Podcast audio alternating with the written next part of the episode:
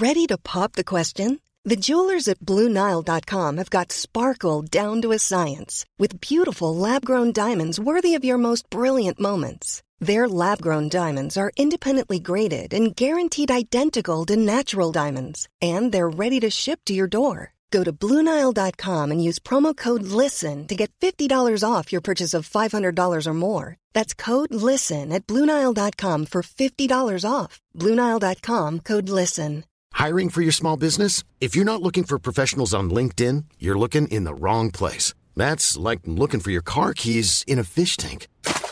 LinkedIn helps you hire professionals you can't find anywhere else, even those who aren't actively searching for a new job but might be open to the perfect role. In a given month, over 70% of LinkedIn users don't even visit other leading job sites. So start looking in the right place. With LinkedIn, you can hire professionals like a professional. Post your free job on linkedin.com slash people today.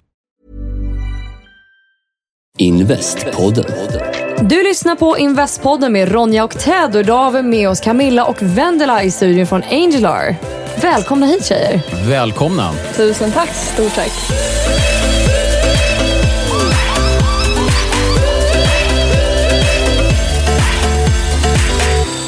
Jag uttalade det rätt nu va? För att det är liksom lite så här international vibe på Verkligen. Angelar. Angelar. Ja. Angelar. det? Angelar, exakt. Exakt. Ja. Så du är en av de få som uttalar rätt faktiskt. Så jag säga Angel R faktiskt lite som Ja, som Tedda. gör. Ja.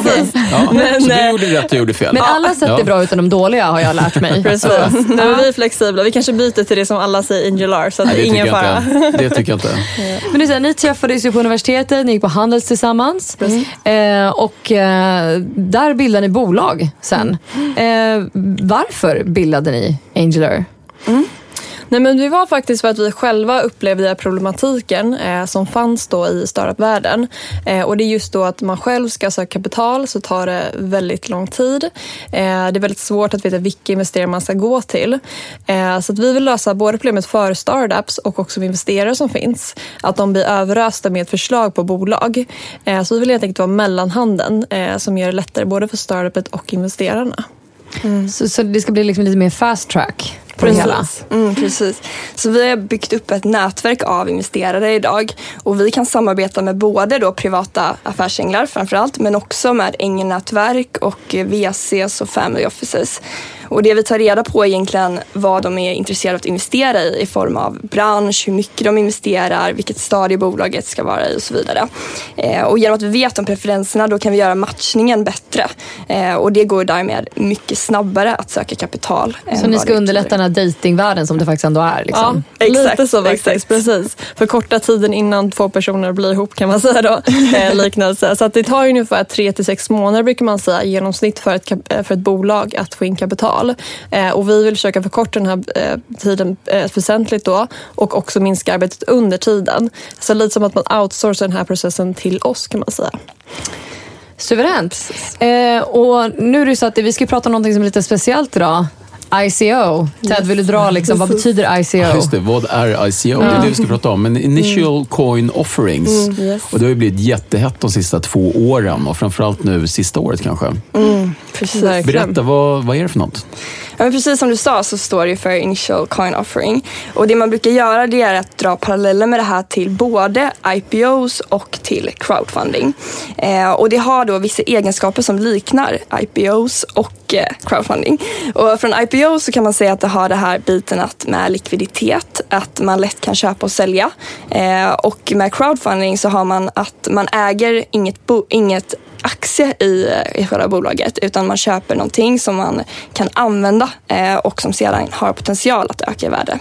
Eh, och för att förklara kort vad det är då, en initial coin offering, det är att ett bolag gör sin egna coin, alltså sin egna kryptovaluta. Eh, precis som att eh, bitcoin och ether är en kryptovaluta så skapar då bolaget sin alldeles egna nya kryptovaluta som kan handlas. Och det här görs ju redan i Silicon Valley bland annat. Eh, kan du berätta lite, vad har hänt där hittills i Silicon Valley? Ja men precis, det man ser ju, det är ju otroligt många bolag som gör den här typen av ICO-erna.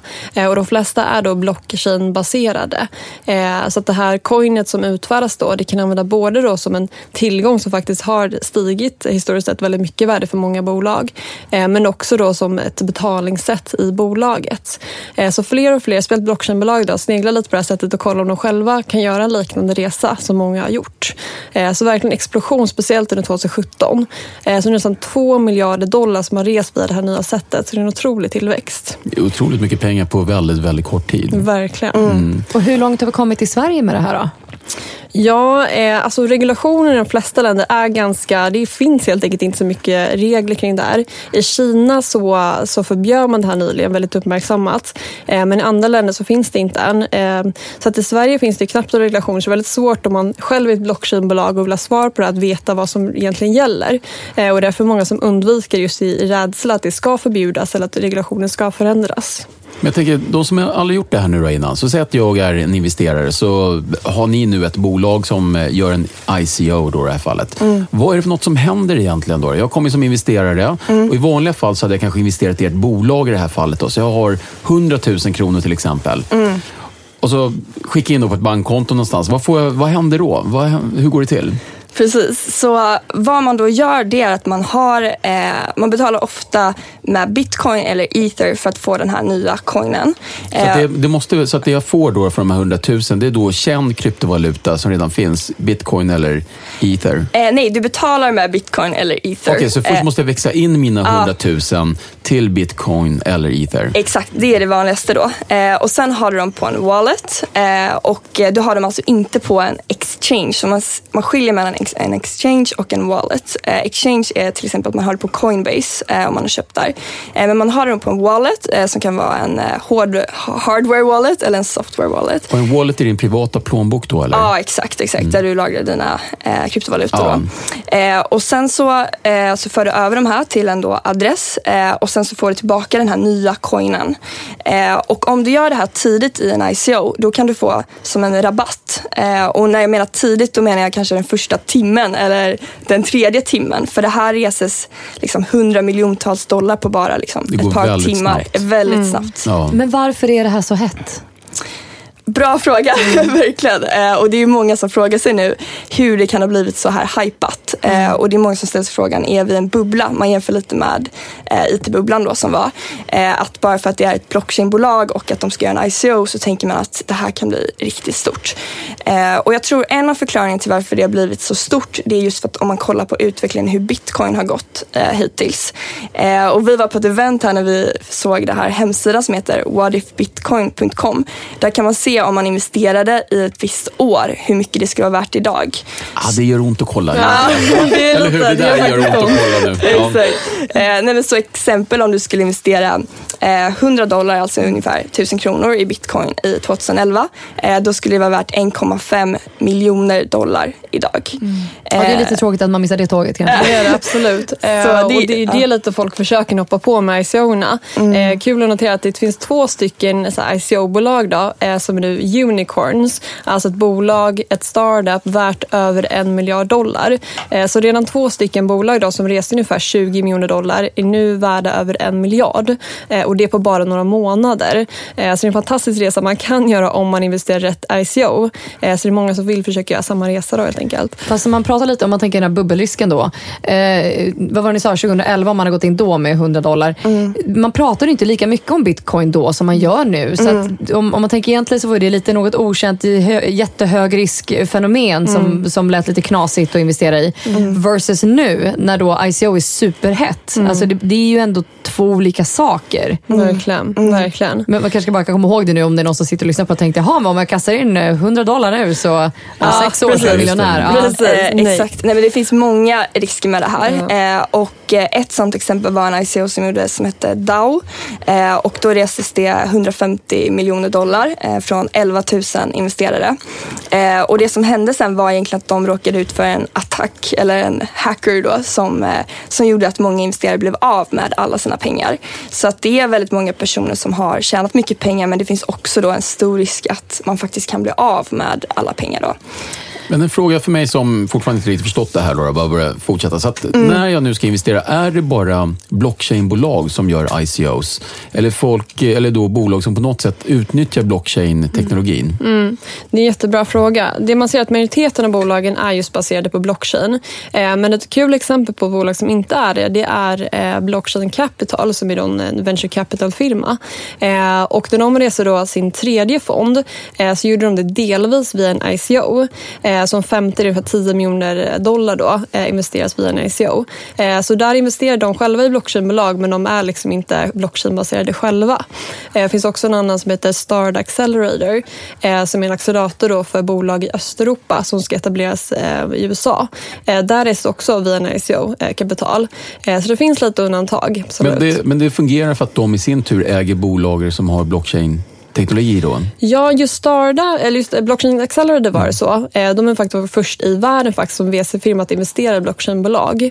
Eh, Men Starda Accelerator, där var det faktiskt en blandad kompott av bolag.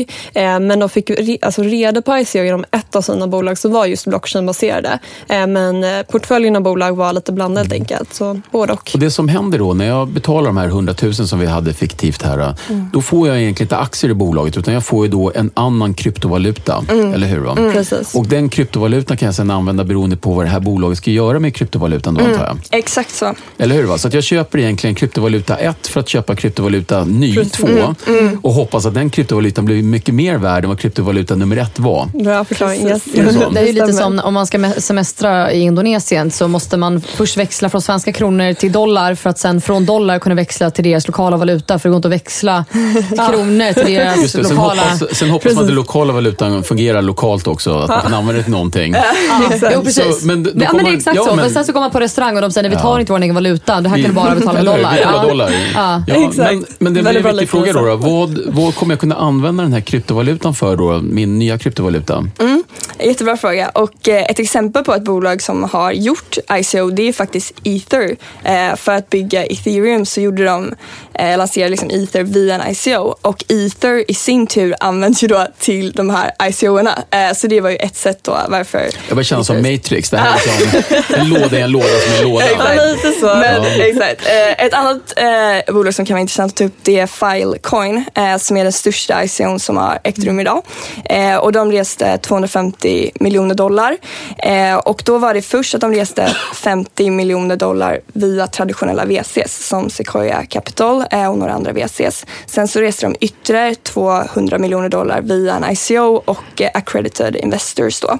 Eh, och i den här coinen planerar de att använda till att man kan eh, köpa kan man säga lagring eh, i datorer och man kan även få coins för att, e- att man erbjuder lagring i sina datorer. Och det här är liksom deras vision. Men som med alla nästan de här blockchainbolagen så är inte den här produkten färdig och kommersialiserad utan kollar man på de som har blivit unicorns idag, de har inte en klar produkten eh, på marknaden utan det här är liksom i, i väldigt tidiga stadier då. Men det känns ju lite som i slutändan att, det står, att vi står där lite och jag säger men, men jag kan betala med den här valutan och du bara nej fast jag vill ta den här valutan och sen så har du en femte valuta och en sjuttonde valuta och så står vi där med massa olika typer av... Verkligen. Eller liksom, det Men känns som att vi gör det komplicerat. Skulle, ja, men fast, eh, frågan är om, det, om man ska göra det lite enkelt, om man ska summera det. Ja, så precis. låter det Kan som, du göra det Nej, men jag ska enkelt? försöka. ja, men ni, ni får hoppa tillbaka och förenkla lite grann. Men egentligen så är det så att, att egentligen så är inte det här en emission, utan man säljer en produkt som inte finns ännu. Man skapar en ny produkt och säljer den i förskott. Och Man skapar en valuta helt enkelt.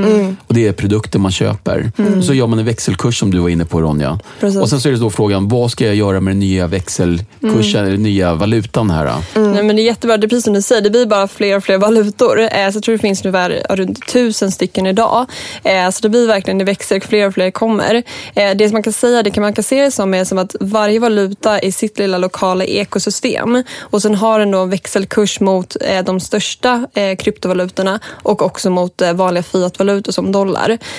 Så att de används då i liksom sitt respektive startup, till exempel som Firecone som Camilla precis nämnde. Mm, precis. Men jag tyckte att det var jättebra sammanfattat. Det var där. jättebra, jag är verkligen imponerad. Ja, verkligen. Ja, nu börjar jag nog förstå vad det här är för någonting. Nej, men det är verkligen. Men vi var lite inne på det här med risker då. Men vad är de största riskerna man ser? Är det att Mm. vi sen inte kommer till konsensus, att vi, vi tycker vi skiter i det här bara och då raserar korthuset? Eller vad är de största riskerna vi ser? Mm. Så dels är det ju eh, regulationer. Eh, vi vet ju fortfarande inte hur det kommer bli i, i olika länder. Som Kina har förbjudit det och de bad till och med vissa bolag att betala tillbaka eh, det kapital de hade fått in via en ICO. Eh, I USA så är det många ICO nu som, det finns ju regler kring att investera i onoterade bolag. Eh, och det är många även ICO nu som börjar förhålla sig till det med att man ska vara en accreditor investor. Att man ska ha net worth över en miljon dollar eller en nettoinkomst eh, över 200 000 dollar. Eh, så just dels regulationerna och en annan sida är just att det är en riskfylld investering. Eh, när man investerar tidiga bolag så, så är ju då investerarna ofta medvetna om det här men en, va- en vanlig person om man säger så kommer in så här tidigt. Eh, de kanske inte riktigt är lika insatta i riskerna. Eh, så det kan vara risk att många då blir besvikna och blir av med sina tillgångar helt Men enkelt. en intressant sak som du säger, för jag tror att det är där jag liksom ibland blandar ihop när jag tänker på det. Mm. Det är att man investerar ju inte i bolaget. Man köper ju någonting. Mm. Så att man har ju Precis. egentligen inte, utan man blandar ju här nu då investeringsbegreppen med att man ska ha en credited investor då, så man förstår riskerna. Mm. Men, men man investerar inte någonting, man köper någonting. Man köper någonting Mm. som vi precis har skapat. Ja, det är, jätte, det är korrekt. Eh, och det är väldigt förvirrande för många. För att vissa ICOer, eh, de mynten som skapas, de ger till och med utdelning. Eh, så det blir ännu mer förvirrande än en aktie eller ett köper, mynt. ja, just det, du köper Så- ett mynt som kan bli flera mynt. Ja, men är som att köpa en kossa så får du kalvar. Ja, men, Ja, Det känns lite som så Super Mario-tänk. Ja, men liksom. ränta, ränta funkar ju. Alltså det är ju Ja, det är en sant. typ av utdelning. Så att man kan ju se det som ett mynt som sen, eller valuta, Ja. så ger någon typ av ränta. Och det är ju, Så där kommer nästan frågan, vem får ge ut eh, liksom, nya valutor? Och då Ja, men kommer man, Ja, men där, för vi har ju haft ett avsnitt förut om bitcoin. Och då berättar ju Ludvig att han har startat sitt eget Luddecoin. Eh, jag är säker på att han håller på med någonting här. Vad? Berätta mer. men, men eh, det är så väldigt kul med det. Han sa så här, "Nej, men det var ju ingen som, eh, vi hade ju liksom ingen konsensus kring det här Luddecoinet så folk ville inte handla med mig. Så då fick jag lägga ner mitt Luddecoin. Och det är väl lite det som jag var lite inne på här, att en av riskerna att vi måste ändå ha en form av agreement. Alltså vi, vi, dollarn har funnits ett tag och kronan har funnits ett tag. Men nu när det bara poppar upp nya och så, så ja, men vi, vi kan ju uppfinna ett Investpodden-coin här Ted. Och så ser vi hur det går. Det tycker, jag- det tycker jag verkligen ska göra. Jättebra idé. ni hjälpa oss med det här? Vi Vi, jag tycker vi ska... Vi ex- rådgivare. Vet du vad? Det där var nästan det där var dagens idé faktiskt. Jag, jag är på. Man kan från och med snart investera i uh, Investpodden-valuta. Ja, men precis. Nu har Exakt. vi första investerare. jag känner det här var en bra idé. RT-valuta, Ronny Hotell-valuta. ROT. Men det är kul att se faktiskt att just... Nej, eh, vänta, T, det blir så tur och returvaluta. Och du, du, du ser, det är så sociala medier, marknadsföringsmänniska med bara spottar ut grejer. Ja, ja. Kreativiteten är hög här. Ja, ja, absolut. Nej, men jag tänkte precis nämna det just att nya liksom, valutor uppfinns. Eh, Till och med på landsnivå kommer planerar man att införa, exempelvis Sverige planerar att införa en e-krona. Eh, har Riksbanken eh, kikat lite på. Det kanske kommer att 2019. Stefan planerar. Ingves är på G här. Ja, jag känner kreativiteten är hög även där. Eh, och också Estland vill, eh, vill lansera Estcoin eh, och även Japan har liknande planer. Så att det är även på den nivån. Och, och även ska man säga då att på den tiden, när, eller på den tiden, när då Grekland kollapsade förra gången tänkte jag säga. Men, eh, hej. Ja, men, ja, men, men då är det så att då har det ju funnits ganska snabbt eh, då, alternativa valutor som kanske var lite mer fysiska. Då, då. Men det var ju faktiskt ett uppsving för bitcoin också för att då såg man ju nyttan av att inte vara beroende av stat och kommun för det här. Exakt, exakt. Och det är ju många som diskuterar det. Vad är det underliggande värdet i bitcoin? Just för att den är så volatil. Den går väldigt mycket upp och ner. Även fast den på lite längre sikt, alltså nu pratar jag något år eller några år, då har den ju gått uppåt. Men på dagsnivå så kan den ju ta en jättedipp. Eh, som exempelvis här när vi såg, eh, exempelvis här när vi såg att Kina bannade då ICOs. Ja, Då- det gick ju rätt ner bara. Ja, då gick ju Exakt. allt ner. Och hade man, jämför man med aktiemarknaden då kanske man tänker att nu har något fundamentalt ändrat, nu kommer allt krascha. Men det återhämtar ju sig. Eh, och, eh, eh, och det är just då, och då undrar man ju också så här, vad är det underliggande värdet förutom efterfrågan och utbud? Och just som du säger, att ett tillämpningsområde är i sådana länder som Venezuela när, eh, när valuta man inte kan lita på den. Eh, och den kan gå upp och ner i värde och en sparade pengar vet man inte hur mycket de kommer att vara värda eh, om ett tag. Eh, att då ha bitcoin som ett alternativ där man inte behöver le, eh, liksom lita på en Just det, centralbank. för att guldtackor är så himla tunga. ja, exakt. Och svårdelade. Men det är egentligen valutahandel vi pratar om då? Det, det är ett, eh, ett, Eller ett område, eh, ja. liksom, exakt, eh, som, eh, som man kan tycka är intressant. Vi svenskar kanske inte eh, förstår det lika bra eh, i och med att vi faktiskt har en ganska bra infrastruktur relativt eh, andra länder eh, som har det lite svårare Men betyder det här att vi kanske ser om några år att eh, vilket jobb man än har så får jag, liksom så här, men jag, jag får en kryptovaluta som jag får betalt istället?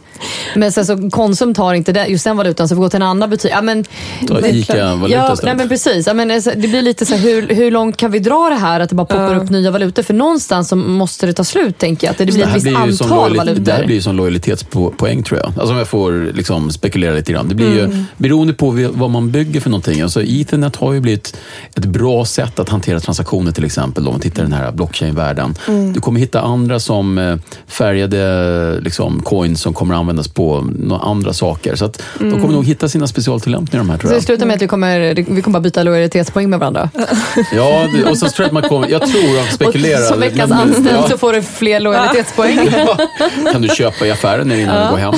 Men jag, jag tror ju, ja, men om jag ska spekulera lite grann så tror jag att eh, framtiden kommer ge ett antal olika nischade såna här eh, blockchain-teknologier där de här valutorna kommer att vara, spela en ganska viktig roll. För att det man kan se tror jag, det är att det fortsätter att komma upp. Så det finns ju ett något, någon drivkraft, något behov här. Då. Precis, jag tror också det. Och om man kikar bara på bitcoin eh, så har liksom marknadsandelen för den, den har ju sjunkit drastiskt i år. Även om marknaden i sin helhet har, har stigit, liksom, har ökat. Eh, Den har gått från ungefär 80 procent i eh, markup då till ungefär 50 och det var bara på några månader. Och har gett plats då till andra mynt. Så, att, så att jag tror också det. Det är en jättebra analys att varje liksom, mynt kommer få sitt eget användningsområde lite med olika fördelar och nackdelar. Eh, Absolut. Så istället för länder och valutor på det sättet så kommer det vara intressen eller användningsområde eller funktionalitet eller någonting sånt Men precis, Men det precis. låter ju skitjobbigt. Har man allting kopplat på, i och för sig man har ju sin telefon då kanske något som man betalar med i framtiden. Men annars låter det som att det blir bökigt istället för att hela världen enades kring en valuta. Ja. Det är en intressant tanke också. Mm. Jag gillar mångfald, det vet du Ronja. Ja, det vet jag. Det, ja. Ja. men det ska ju vara lite spännande och lite komplicerat. Det är då det är roligt, eller hur? Ja, Ja, det är en men det, möjlighet. det finns ju vissa butiker redan nu som accepterar att man betalar med bitcoin. Eh, bland annat Blueberry, den restaurangen, där får man betala med bitcoin. Eh, och också webbhallen på Sveavägen i Stockholm, samma sak. Eh, så att kanske kommer fler och fler butiker som tar emot också. Just nu ganska få, men det, det kan Men det öka. har ju också gått framåt, sen har det ju backat igen. Ja. Att det, det fick ett uppsving och sen så har det gått tillbaka. Så det, det är väl det vi får väl lite se Planning for your next trip? Elevate your travel style with Quince. Quince has all the jet setting essentials you'll want for your next getaway, like European linen, premium luggage options, buttery soft Italian leather bags, and so much more. And it's all priced at 50 to 80% less than similar brands. Plus, Quince only works with factories that use safe and ethical manufacturing practices. Pack your bags with high-quality essentials you'll be wearing for vacations to come with Quince. Go to quince.com slash trip for free shipping and 365-day returns. Millions of people have lost weight with personalized plans from Noom, like Evan, who can't stand salads and still lost 50 pounds. Salads, generally, for most people, are the easy button, right? For me, that wasn't an option. I never really was a salad guy. That's just not who I am. But Noom worked for me. Get your personalized plan today at Noom.com. Real Noom user compensated to provide their story. In four weeks, the typical Noom user can expect to lose one to two pounds per week. Individual results may vary. Hey Dave, Yeah, Randy. since we founded Bombus, we've always said our socks, underwear, and t shirts are super soft. Any new ideas? Maybe sublimely soft. Or disgustingly cozy? Wait, what? I got it. Bombus. Absurdly comfortable essentials for yourself And for those facing homelessness. because one purchased equals one donated. Wow, did we just write an ad? Yes. Bombas. Big comfort for everyone. Go to bombas.com slash ACAST and use code ACAST for 20% off your first purchase. Vad som helst. Och det är det jag menar, att nu får, känner ju folk till bitcoin, de flesta. Men då när någon annan säger, men jag har det här coinet och det coinet och det coinet och det coinet. Ja, vad kan jag betala med? Liksom, för att vi, någonstans måste vi komma överens om vilka vi ska använda. För att det känns som att nu bara poppar upp, vad var det du sa, tusen stycken so Ja. far. Och på hur många år är det liksom? Ja, men väldigt få. Precis. Ja, så, verkligen. så ta fem år framåt i tiden. Precis. Exakt.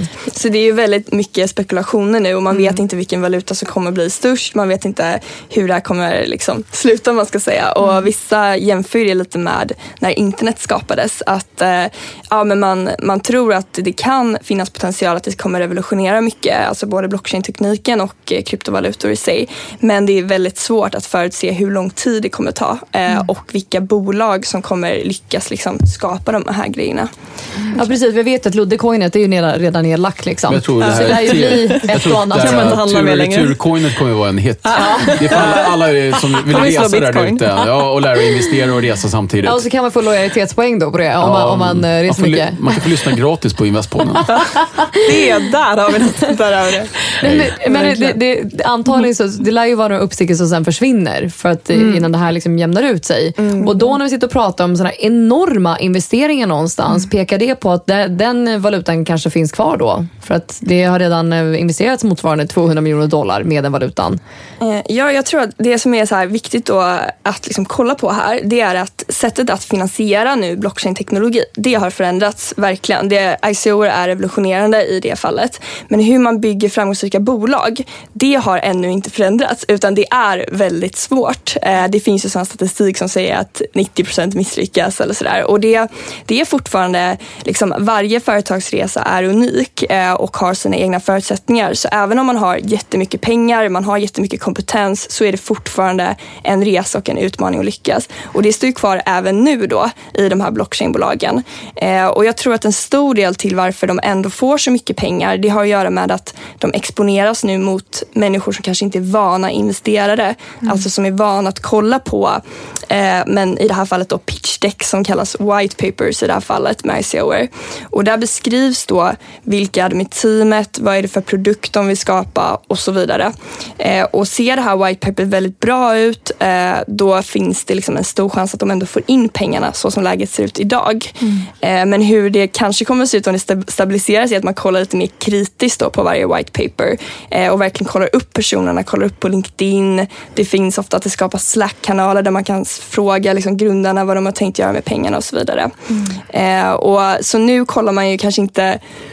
vad ska man säga, tillräckligt kritiskt på varje bolag. Eh, just för att eh, man ser den här hypen, man ser hur, hur det går upp, liksom, inte 10x utan 100x liksom, i, i värde. Och det kan vi nämna också, det är något revolutionerande, den här likviditeten som skapas. Eh, för i vanliga fall när man investerar i ett startup, då kan man ju förvänta sig kanske att man får tillbaka pengarna om man får det, kanske inom 5 till 10 år. Eh, med de här, eh, med ICO då, då kan man investera i ett startup och sen kan man då köpa och sälja det här myntet på en, på en börs. Eh, så bildas en likviditet i tidiga bolag, vilket aldrig liksom funnits tidigare. Eh, så det är det som lockar många och kanske därför de får in så mycket pengar, att många vill göra den här snabba liksom, värdeuppgången i mynten.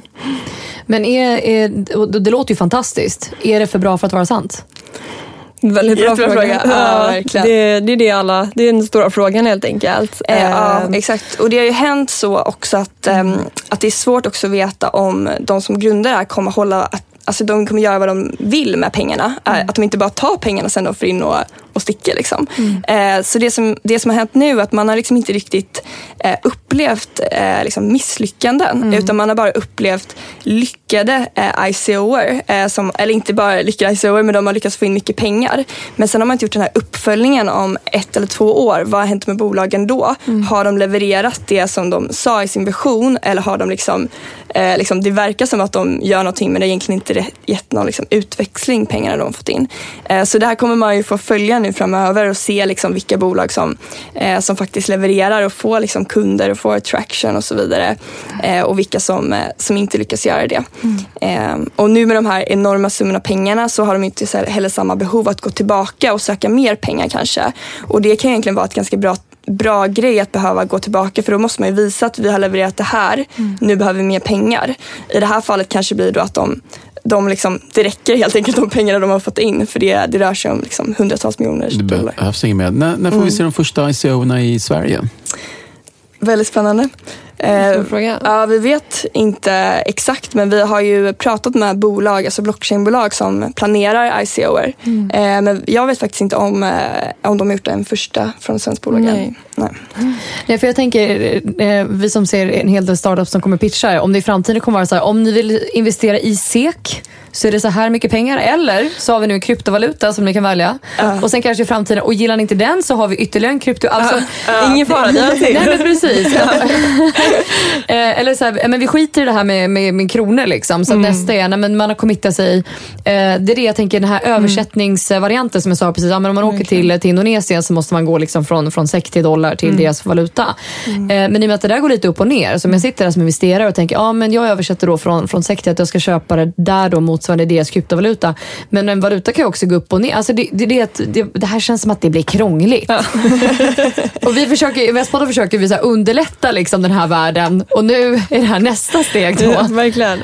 Ja, nej, men det är verkligen så. Nej. Det är svårt att göra det här enkelt. Jag tyckte du sammanfattade bra Ted förut, men eh, verkligen. Men eh, ja, det är helt enkelt så. Det är, det är nya valutor man får förhålla sig till helt enkelt. Men Ted, känner du dig taggad på det här? Att du liksom, nej men jag vill hellre investera i någon form av liksom, kryptovaluta för att se fördelen med likvidationer? Eller med, Du, du känner mig alldeles för väl för det.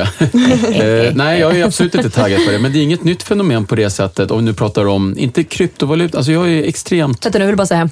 Jag sa precis likvidationer, men det är såklart likviditet. Man ska inte likvidera på... Ja, men du vet. Ja, fast det, både och kan hända. Nej, men jag, ville bara, jag var tvungen liksom så här, ja. Men inom, inom, spel, inom spel så har man ju kunnat köpa, det har inte varit Mm. kryptovalutor då, men inom spel har det varit känt ganska länge. Man kan köpa sig till olika Mm. levels, man kan köpa till saker som bara har värde inom spelet. Alltså man kan till och Mm. med köpa valutan för att sen köpa någonting. Och sen har det varit byteshandel och de köper med varandra. Så fenomenet är inte fel i sig, men det som är viktigt att utvärdera det är ju liksom vad blir den yttersta nyttan till det här? Och det var, som du säger Camilla, Mm. menar, det vet vi inte alltid ännu för de har inte kommit tillbaks. Men däremot om man då tittar på din fråga om vad jag tror om det, så är det så att blockchain-teknologin tycker jag är extremt intressant. Och det, jag, jag är inte tillräckligt duktig för att förstå vilken som kommer lyckas med vad ännu, men det är ett område jag tycker som investerare man ska följa. Jag tycker det är lite kul när du jämför det med spelvärlden. Det enda jag tänkte på att enda spelet jag någonsin fastnade för, det var ju The Sims. Ja, såklart. Ja men, så, ja, men exakt. Ja, Alla- jag vill köpa, jag vill köpa en soffa. Nej, nej, nej, nej. Då hade man ju en kod som man kunde skriva in. Det var ju så fuskkod. Ja. Då fick man ju gratis stålar. Det var ju egentligen som att stjäla från banken. Men det, det funkar ju. Men man slapp ju liksom betala sin egna svenska valuta Gud, ja. till att översätta det till liksom Sims-pengar. Utan det fick man ändå när man skrev in NLXL 9734 någonting. Liksom. Så löste det sig. Och det är det jag tänker, kan man göra det då sen i framtiden? Någon får den här koden och så, bara, och sen så har man pengar på att investera med. Men det där, ja, precis, och det där har ju då varit, om vi säger då inte den koden, men hackare har ju hackat sig in och faktiskt tagit sin egen kod här. då. Och det är väl också en fråga om säkerhet och vad det är. Så att det är många, det, är kanske inte för den med eh, liksom, har lätt hjärtattack, utan man ska nog ha lite uthållighet i det här. Mm. Verkligen. Och man ska verkligen inte investera mer pengar än man har råd att bli av med. Eh, och vi är heller inte några liksom, professionella finansiella rådgivare här så vi, man ska verkligen vara försiktig och liksom göra sin egen, egen riskbedömning innan man ger sig in.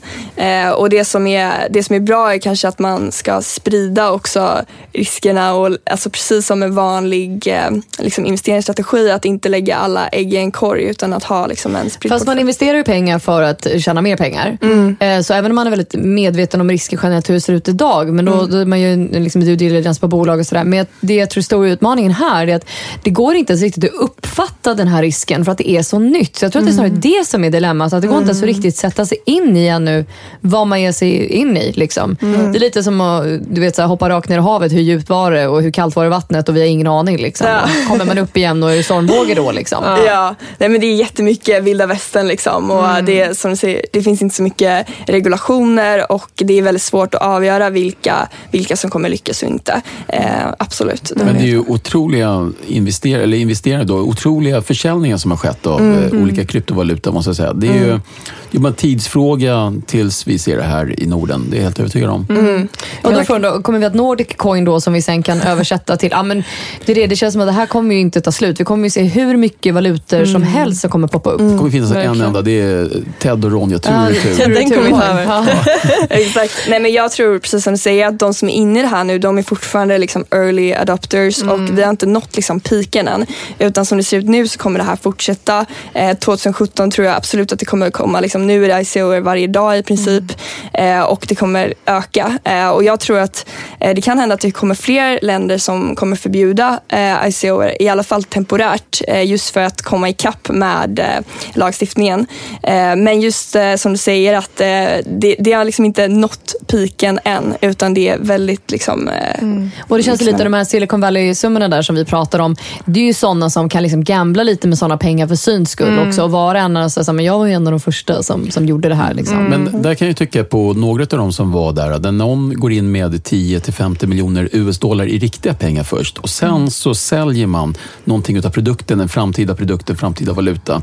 Det känns ju som att det är i alla fall någon som har stoppat in sina egna pengar i bolaget någonstans och inte bara tiden. Och det, det kan ju vara ett sätt, jag, jag vet inte om det är rätt sätt, men det kan vara ett sätt att utvärdera ett sånt bolag. Hur många andra har investerat sina riktiga pengar in i bolaget för att bygga den här produkten som vi ska kunna köpa sen? Exakt. Nej, men det är en jättebra tanke att verkligen kolla på sådana saker som gör att bolaget känns mer liksom, seriöst. Eh, och, eh, och det är en väldigt bra grej att kolla på. Och vad man verkligen ska komma ihåg när man läser de här rubrikerna, hur mycket de har tagit in på hur kort tid och så vidare, är just att det inte är ett tecken på framgång, hur mycket investering man har fått, utan det är bara ett tecken på hur mycket investering man har fått lyckats få in. Eh, och sen framgång kommer ju vara eh, ja, men hur liksom, bra traction, hur, eh, hur bra det här kommer liksom, slå igenom Men, sen. men även det som, eh, som du sa alldeles nyss, Mm. eh, om att eh, det har också att göra med att när likviditeten är så kort, Mm. då är det ingen som behöver gå in och känna att man sitter fast i tre till fem eller tio år. Mm. Vilket gör att det blir mycket lättare att bli vilseledd utav någon som säger, nej, ta, köp den här utav mig. Liksom, Mm. För att de kan bli av med den. Det kan du inte göra om du köper aktier. Där är du ju fast ett tag. Ja, det, vi, vi har haft bedrägeriexperten Janne här också som har snackat om bitcoin och sådär. Och jag vet inte om ni har lyssnat på det, men han sa ju att ja, han tycker liksom bitcoin är lite skit för att eh, det, det går ju att komma undan med att köpa det ena med fjärde på svarta marknaden. Och då tänkte jag så här, att i och med, som ni säger, att men, eh, lagändringar de, de, de har hängt med. Liksom. Lagstiftningen måste komma på plats. Eh, det känns ju verkligen som att det här blir en intressant vilda västern vi kan läsa mycket om i tidningarna framöver. För att det, det blir lite så här scam alert nästan. Eh, Verkligen. och, då, och sen så är det så att nu har vi sett Silicon Valley, jo men de har ju koll på varandra kanske lite och sådär och det är inte vem som helst som har gjort det här utan det är ju liksom etablerade namn. Ehm, men att vara nu, om man sitter och lyssnar på det här och vara en entreprenör och tänker att men fan det där är ju en bra idé, kanske ska göra det där. Verkligen. Ehm, jag, jag skulle i alla fall uppfatta det om det kommer väldigt snart liksom någon som mejlar mig och säger att ja, men vi tänkte göra så här. Då skulle jag nog ja, jag, jag skulle nog dra mig lite för det för att jag skulle känna att det är lite, lite skamvarning på den Så faktiskt. du är inte så sugen på kryptovaluta? Ja, du kunde tolka det där och vad jag jag, jag känner Mellan raderna Jag är inte så dum. Jag har varit med. Ja, det är, alltså, ja, det är så. Vi känner varandra ganska väl. Nej, men, nej, men det, det är helt sant. Jag tror att den här marknaden måste mogna lite grann innan investerare i Sverige och sånt där liksom skulle haka på det här. För nu är det mycket for show i media. Eh, och sen så kommer det komma lite scams på det och så måste vi ha läst om det, rätt ut de där katastroferna som hände och så finns det lag, lagförslag och grejer så man vet att någon kommer sättas dit om det här blir knas. Och, eh, så att man inte bara kan gå fri. Liksom. Eh, då tror jag att det här i sånt fall är någonting som kan mogna som gör att, ja, men till exempel på våra investerarträffar, att det här är någonting då som skulle kännas liksom, OK. Jag, jag tycker det är en väldigt bra analys faktiskt. Så att man kan jämföra lite då med internetbubblan som Camilla tog upp tidigare. Eh, och då var det just att internet är ett nytt och revolutionerande fenomen. Liksom. Eh, men så finns det bolag som reser väldigt mycket pengar och sen också ibland misslyckas. Eh, och på samma sätt kan man se det som alla kryptovalutor. De är baserade på en väldigt revolutionerande teknik som är då blockkedjan som vi pratade lite tidigare om. Eller blockchain på engelska. Eh, och den är många experter överens om att den kommer förändra väldigt många branscher. Men sen så vilka bolag som lyckas och vilka som inte gör det och vilka som förlorar pengar och vilka som vinner, det, det får vi se helt enkelt och vad regulationerna blir. Men blockkedjan i sig är väldigt spännande eh, och där är väldigt många alltså, bolag som Microsoft exempelvis ligger i bräschen där. Eh, de har exempelvis med i samarbete med Accenture tagit fram ett initiativ som heter ID 2020 eh, och det handlar om att eh, det finns en miljard människor i världen idag som saknar tillgång till identifikation och det gör att de inte kan rösta, de kan inte använda sig av bankväsendet och liknande och, eh, och sjukvården. Eh, och med sådana här initiativ så kan de då komma in i samhället på ett annat vis och det är just med blockkedjan. Eh, så den underliggande tekniken är väldigt spännande och sen kan vi se lite vilka bolag som lyckas och vilka som inte gör det. Det är en tidsfråga helt enkelt. Ja, men jag, jag är helt övertygad om att eh, blockkedjan kommer vara viktig. Jag tror att den kommer behöva kompletteras med någonting som förankrar den i verkligheten. Där, och där är min egen teori. Liksom. Men jag Mm. tror att den behöver förankras med någon typ av biometri på Mm. vägen i det här. Mm. Men jag tror absolut att blockkedjor generellt sett. eh, Jag såg, eh, vi pratade med någon häromdagen som i Sverige kan man ju byta bil då ganska snabbt via bilregistret. Och då var det ju Mm. någon som hade fört över bilen, då, om jag hade sålt den till dig. Då, då. Mm. Och sen så då hade du precis provkört bilen så du höll nycklarna. Mm. Du fått bekräftelsen på telefonen, och fått bilen. Mm. Och sen bara, ja hej då. Och säger, men du ska ju swisha pengarna. Nej, nej, det är min bil nu. Och det är för att transaktionen inte sker i realtid med både kvitto och eh, pengarna. Mm. Men med blockkedja så kan man faktiskt då föra över pengarna samtidigt som det är kvittot. Mm. Och då får du en helt Verkligen. annan situation. Så att vi Mm. har situationer där den här eh, glappet i tiden mellan Mm. transaktionen bara funkar om man är fysiskt. Men ska Mm. man göra den elektroniskt så måste det ske på ett annat sätt. Och då, var en lång utläggning, men då tror jag att blockkedja blir absolut kritiskt för det. Fast det där är ju egentligen som att kunna swisha en större summa. Att om man köper en bil och köper en begagnad bil för 70 000, att jag kan swisha 70 000. Fast det är en annan fråga. Alltså här är frågan mer om man får kvittot samtidigt som du swishar pengarna. Mm. Alltså, s- swisha, Det där är mer än att bankerna har sagt att vi sätter en gräns på hur mycket du får swisha. Jo, men det jag tänkte att det, var ju egentligen, det handlade ju om att pengarna ska komma över samtidigt som vi byter nycklarna här. Ja. Liksom, och att det är så. För jag har ju sålt, sålde min bil för flera år sedan. Liksom. Ja. Eh, och då stod vi ju med varandra. Att Mm. sådär, Ja. Jag trycker på knappen här Just och det. jag trycker på knappen där och så hade vi ett Men det, men det är det där trycket så de behöver ske samtidigt. Så när, när pengarna swishas över då, eller när de kommer över, så, så får du samtidigt då att de här, de här är ämnade för den här bilen. Därför äger jag bilen från och med det här ögonblicket. Men det som händer nu är att du swishar på en kanal och så ska man byta bilregister på den andra kanalen. Och de här snackar inte med varandra. Nej, det var därför vi hade då ett vittne som stod där också. Du hade det? Ja, du är grym. Nej, men alltså, Det här tänkte jag. Ja, men, då hade du redan identifierat problem. För där är det ett problem. Ja, det är Där ett ett problem. problem. Nej, men Absolut. alltså, jag försöker ta med vittnen på det mesta. Jag ska kolla. Vänta, det där, vänta förlåt. Det där, Ja. ja. ja, jag hör det nu mig själv. Men alltså, nej men... Nej, nej, men Alltså ibland Ronja, så blir jag lite orolig för dig. Nora, vi, vi, vi parkerar nu och Ja, går jag, vidare. Nej, men alltså, jag följde någon sån här kommentar när vi satt tidigt i bilen i morse också. Eller, klockan sex i morse satt vi och, och bilade liksom. Ja. Och då följde jag också en sån här kommentar. Så jag bara, vad fan sa jag precis? Men det är bra, vi har känt varandra länge. Det Är är det inte du så är det jag som fäller Ja, det- kommentaren. det är bra. Det är alltid någon. nej, nej, men min poäng var i alla fall bara att ehm, Eh, ja, det, det, givetvis finns, finns det liksom problem som nu kan lösas. Mm. Eh, men det är bara att det, ibland så, så här, men blir det en ny konsekvens så istället ett nytt problem. Alltså det föder ett annat problem istället. Mm. Så det är bara att det där måste ju redas ut. Ja, Liksom. men det, jag tror Ja. att det stämmer. Men jag tror att problematiken är att vi inte vet vilka problem som kommer dyka upp. Ja, det är ett problem. Ja, det är ett problem. Det är ett problem att vi inte vet. Vi vet att det blir problem. Ja, men Ja, vilka vi, vet om vi kan sitta med spåkulan hur mycket som helst. Liksom. Ja. Men, Tycker men att vi kanske ja, förstår allt. Men har sagt allt det så tror jag att det är, alltså det är jättespännande teknologi i grunden. Mm. Och jag tror, precis som ni säger, att eh, det, det kommer hända saker och branscher Mm. kommer att förändras tack vare det här. Mm. Mm. Och eh, jobbar man på bank så hade jag funderat på, hur, och det gör ju bankerna redan idag, Mm. På hur ska de anpassa sig till det här? Mm. Ja, vadå, så snart kommer en egen så här, köp ett SCB-coin och sen ska man köpa ett Swedbank-coin. Och... Ja, kanske, men varför inte? Och dessutom så litar man mer, med, kanske mer på den när man säger köp ett headcoin. Ja, Fast det lät ganska bra, gjorde det inte det? Jo, det lät bra. Men precis, det är ju så. Alltså, blockchain möjliggör att man kan eliminera en tredje part. Mm. Eh, precis som du har vittnen där så skulle vi kunna ta bort vittnet med blockchain kan man säga då. Eh, istället för att det finns en bank som liksom redogör för den här transaktionen, som jag vill skicka pengar till Camilla, eh, så måste banken då skriva in det i sitt register.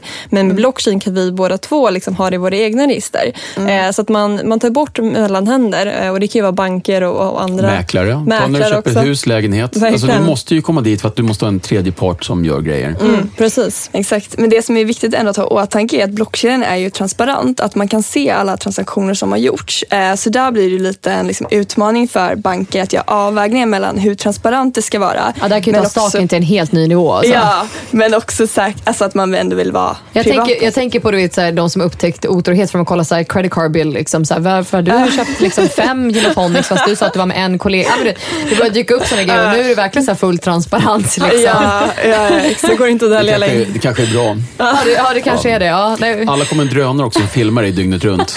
Och så har jag med mig ett vittne. Ja, så är det med ett vittne att så här, hon var inte här, hon var inte här. Då. Ja, men det, är, det är spännande i alla fall. Men vi har, inte sett, vi har inte sett eh, några större transaktioner här. Vi har mm. kanske inte sett några transaktioner i Norden ännu. Men de är på gång. Och jag vet ju, ni sa, vi pratade om Estland här. Estland ligger ju långt före. Man kan ha ett e-medborgarskap i Estland. verkligen. de har ju gjort många saker. Så att, eh, Jag tror ju att, och jag vet att de har en bank som jobbar mycket redan från början med bitcoin. Som liksom fick den där valutaväxlingen. Så att Estland tror jag kommer hinna före oss om jag får gissa. Får, får jag gissa? det. Jag, får, jag, gissar det. jag precis gissat. Jag drog fram spåkulan. Ja. Bra. Nej, men det, det är jätteintressant och eh, vi ser fram emot eh, utveckling här och se vad som händer. Eh, Så kan vi ju liksom, vi köra här genom ett år Ted och sitta vad, vad, vad sa vi egentligen och hur gick det och hur fel hade vi? Liksom? Det där, Var det RNT eller TR-coinen eller TED-coin? eller Det ser jag fram emot Det att står följa. mellan den och bitcoin. Jag följer det spännande. Alltså. Tack så jättemycket tjejer för att ni kom hit idag till Investpodden, till studion. Tack så jättemycket. Stort tack, jättekul att här. Ja, tack ska ni ha. Ha det bra. Ha det bra. Tack för att du har lyssnat på Investpodden med Ronja och Ted. Glöm inte att följa våra sociala medier, Instagram, Facebook och Twitter. Och vi vill såklart höra ifrån dig. Så hör av dig till ronja.investpodden.se. Ha det bra, vi hörs. Hej!